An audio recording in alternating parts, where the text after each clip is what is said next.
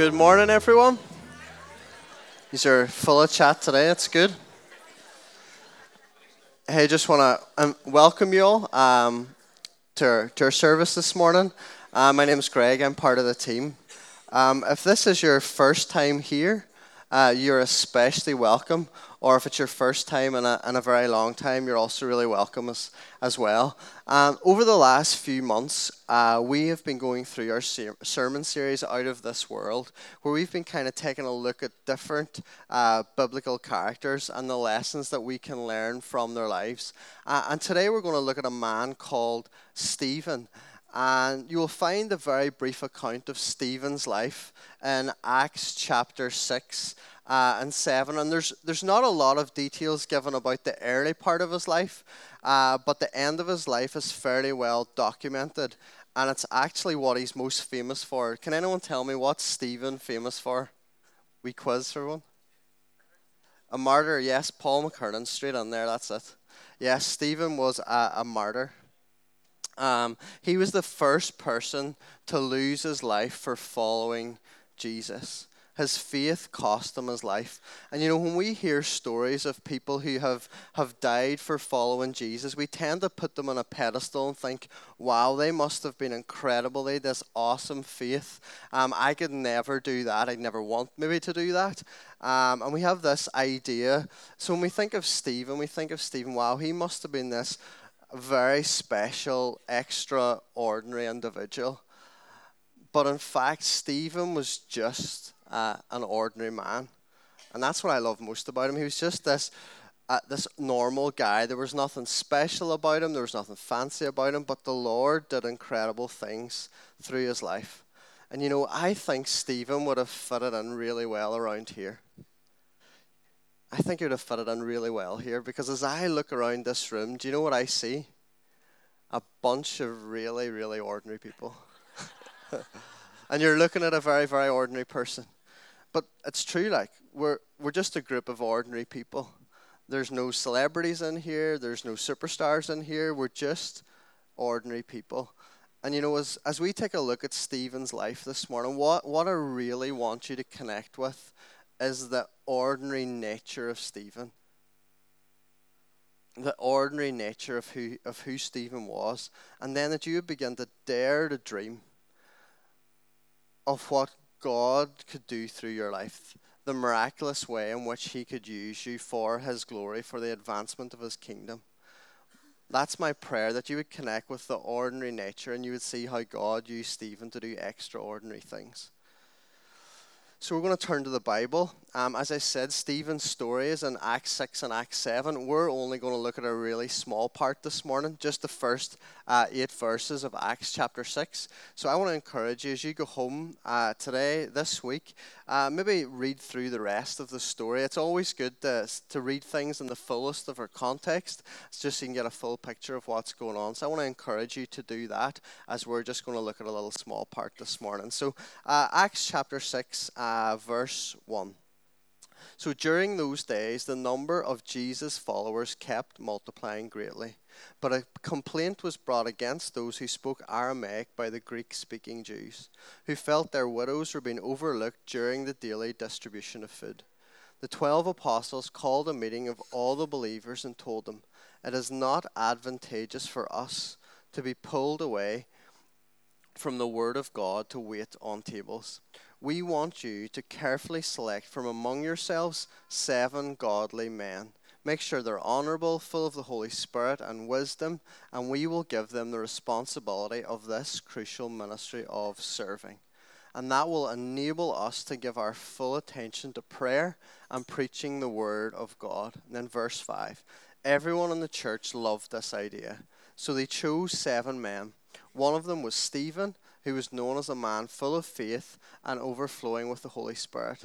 Along with him, they chose Philip, Prochorus, Nicanor, Timon, Parmenas, and Nicholas from Antioch, who had converted to Judaism. All seven stood before the apostles, who laid their hands on them and prayed for them commissioning them to this ministry. So it's a pretty pretty simple situations going on. The Greek widows are being are being overlooked whenever the food's being given out. This complaint is brought to, to the apostles, to those in charge, and, and their kind of response is, well, we need to keep preaching the kingdom. We need to do what Jesus has commissioned and called us to do. But why about we empower some other people to, to, to serve and make sure that the widows are looked after? The church think this is a great idea, so they empower people to do that. So really what's going on is seven ordinary men from within the body of believers, from within the church, are chosen to serve in this ministry of feeding the widows. Okay? And then in verse 7, it says, God's word reigned supreme and kept spreading. The number of Jesus' followers in Jerusalem quickly grew and increased by the day. Even a great number of Jewish priests became believers and were obedient to the faith. Wow, what, what an amazing outcome! By empowering others to serve, not only were the widows fed, but the more and more and more people were coming to faith in Jesus. And here's what I want you to see a moment of disruption and difficulty became an invitation for divine increase. So, a moment of disruption, a moment of difficulty was actually an invitation for God to bring divine increase. And this week has been definitely a week of disruption for some people, it's been a week of difficulty. And I know for us in the office, we had some time on Friday, we did some devotions and worship, and there's just this collective sense of, man, it's been a, it's been a rough enough week at the moment. A lot of stuff's going on for a lot of people. Um, just whether it's sickness, whether it's disruption with the snow, and lots of other more probably serious and significant things than that. Um, and what I've what I've come to discover is in moments where that just seems to be collectively coming at us and coming from all sides, it's usually an invitation or an indicator that God's about to break in and do something. Because the pressure is always greatest at the moment before the breakthrough. And, and even just for Ryan's picture this morning, I think that's very apt for where it's at. That actually the, the pressure at that little trickle space is so significant before it breaks open. Um, so I just want you to just want to see that. I think that's for us this morning, for some people in particular, that a moment of disruption and difficulty can become an invitation for divine increase. So just have to reframe your thinking. Just put on the lens of faith, the eyes of faith, to see what God's actually at in the midst of all that is going on. And before we move on to, to verse 8, I kind of feel like I, I need to take a moment to kind of um, recognize or mention that some of the unhealthy kind of teaching that can often accompany this particular passage. Um, it's teaching that promotes an unhealthy culture of leadership and an unhealthy culture of serving, where only the, the anointed few, those who are called to ministry, those who are called to leadership, actually get to do the work of the kingdom. And then everyone else serves to facilitate their ministry by ensuring that the, like the everyday activities and responsibilities are taken care of. I'm sure we've all heard teaching like that before. And what happens is, is it, it actually leaves the majority of people feeling unqualified, undervalued, unappreciated, but somehow still carrying this overwhelming sense of guilt and shame that they must keep serving.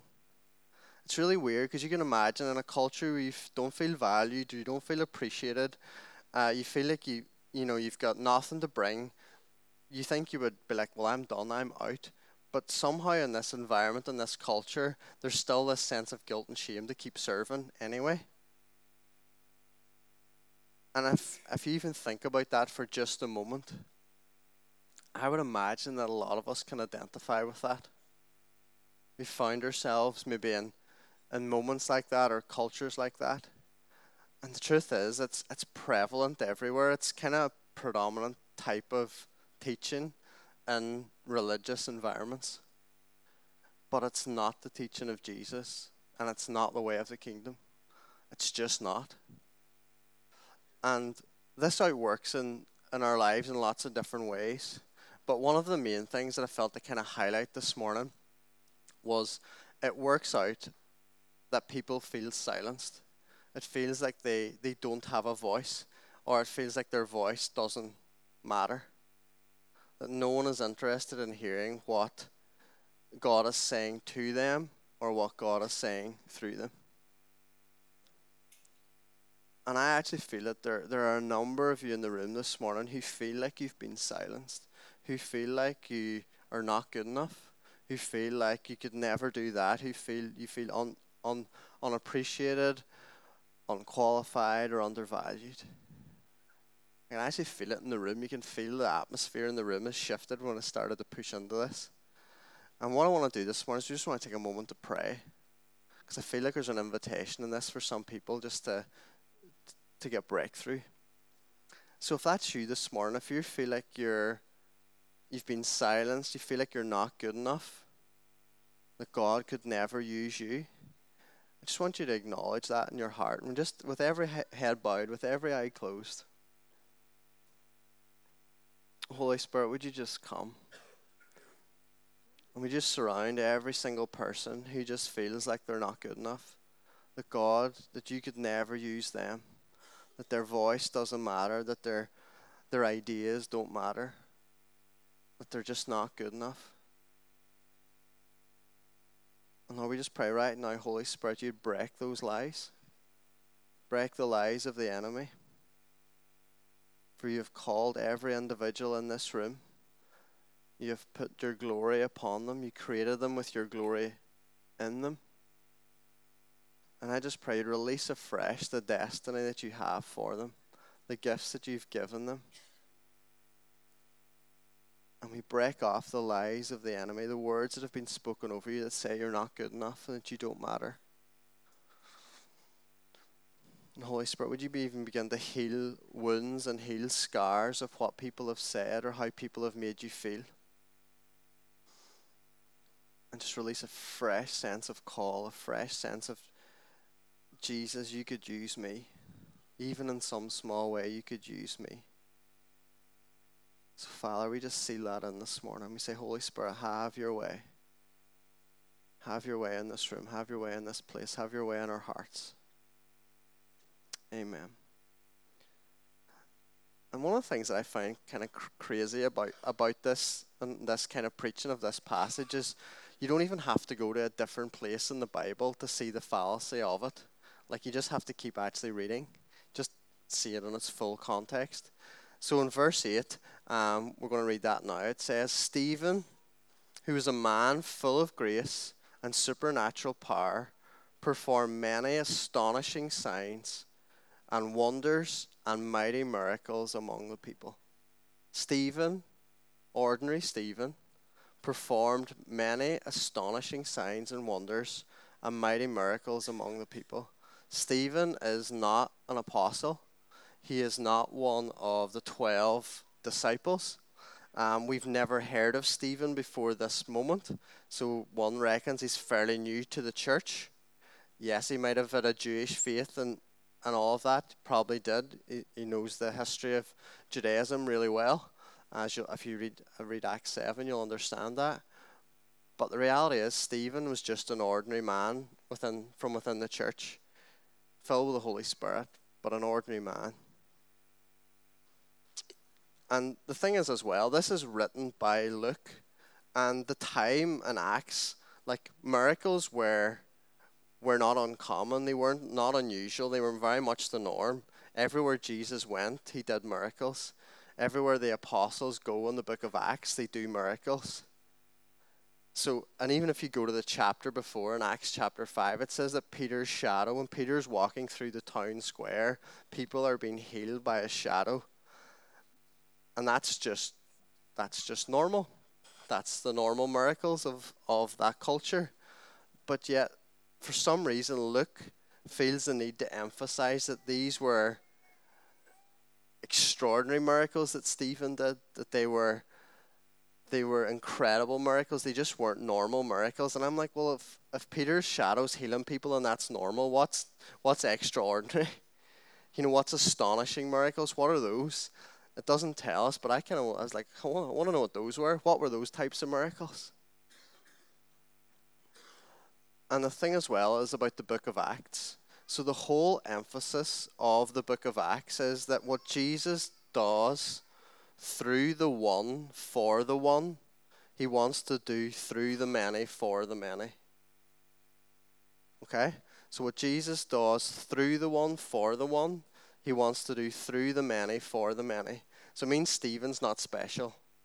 He, he's actually an example of what it's available to us. And all the stories we read are actually an invitation for us to experience and encounter Jesus the same way, for him to do the same things through us. Um, that he did through his through his disciples. And we see this in the gospels as well because Jesus there's three times he kind of commissions his followers where he sends them sends them out.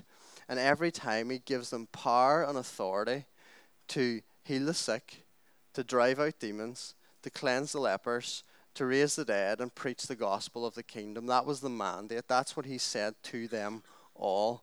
It started with the 12 disciples, then it was the 72, and then in the Great Commission, it's everyone, including us. And it was Jesus' desire, it was Jesus' intention that every one of his followers would release the kingdom through signs and wonders everywhere they go. Because that, that's the model that's before us. That's the model of the Gospels. That is the model of the New Testament. Everywhere Jesus went, he, he proclaimed the word, but he also demonstrated his authority with it.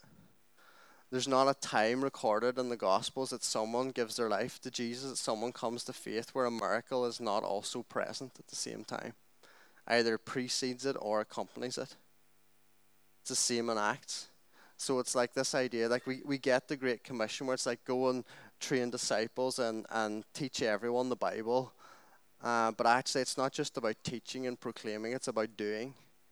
Val said it this morning in pre service prayer that we just wouldn't be hearers of the word, but we'd be doers of the word. And that's what it means when it says, Teach them everything I commanded you. It's like, teach them how to do what I did. You do what I did, and then you teach everyone else to do what I did. And Jesus even like takes it a step further and he says, Not only will you do what I've been doing, but you'll do even greater things. Not just equal things, but greater things. And we're all like, How? How is that possible? And for Stephen, it's like, How did Stephen, who was an ordinary man, how did he move in extraordinary miracles? Well, it actually tells us multiple times through these verses it's through the empowering presence of the Holy Spirit. It could be said that Stephen was an ordinary man with an extraordinary friend. It was only through the power of the Holy Spirit that Stephen could do extraordinary miracles. And at Acts 2, in the day of Pentecost, Peter tells us that the Lord's heart is I will pour out my Spirit upon all people. And when the Holy Spirit comes upon them, they will be my witnesses to the ends of the earth. From Jerusalem, Judea, Samaria to the ends of the earth, or for us, from Derry to the ends of the earth, or for wherever we're from to the ends of the earth. We receive power and authority to share and to demonstrate the message of the gospel of the kingdom everywhere we go. So, Stephen was this ordinary man who did extraordinary miracles through the empowering presence of the Holy Spirit. You and I are ordinary men, ordinary women who are able to do extraordinary miracles through the empowering presence of the Holy Spirit. It's available for everybody. There's no elitism, there's no select few. It's available to you all. It's available to everyone. And the thing is, as well, this church, this house, this community, we, we already have established a culture of miracles. Miracles are not new in here. If you've been around here for any length of time, you will have heard stories about miracles you will have maybe seen one firsthand, or you'll have been the recipient of one. You'll have experienced one for yourself, and it's it's the part of it's part of the culture here. It's part of the DNA of who we are, and the reality is, it's it's that's available for every believer. That that is supposed to be the the dynamic and the reality and the culture for every single believer. That miracles would be the norm, but what I really want you to take away this morning is not just that miracles are possible or that they're even probable, you should expect them, but that they're actually possible through you, through each and every one of you. If you are a follower of Jesus and you're full with the Holy Spirit, then you should expect God's miraculous power to flow through your life. And that's my prayer this morning for us that we would have this shift in our minds, we'd have this shift in our perspective, and we would recognize what God wants to do in us and through us. And that you would not just be a recipient of miracles, but you be a participant in miracles through the empowering presence of the Holy Spirit. That you be an ordinary, we would be an ordinary people that move in extraordinary power. And it's through the empowering presence of the Holy Spirit. And that's, that's the key. That is the key. It's not in and of ourselves. We are very ordinary. But we have an extraordinary friend and Holy Spirit. And He comes and He indwells us and enables us to do the extraordinary.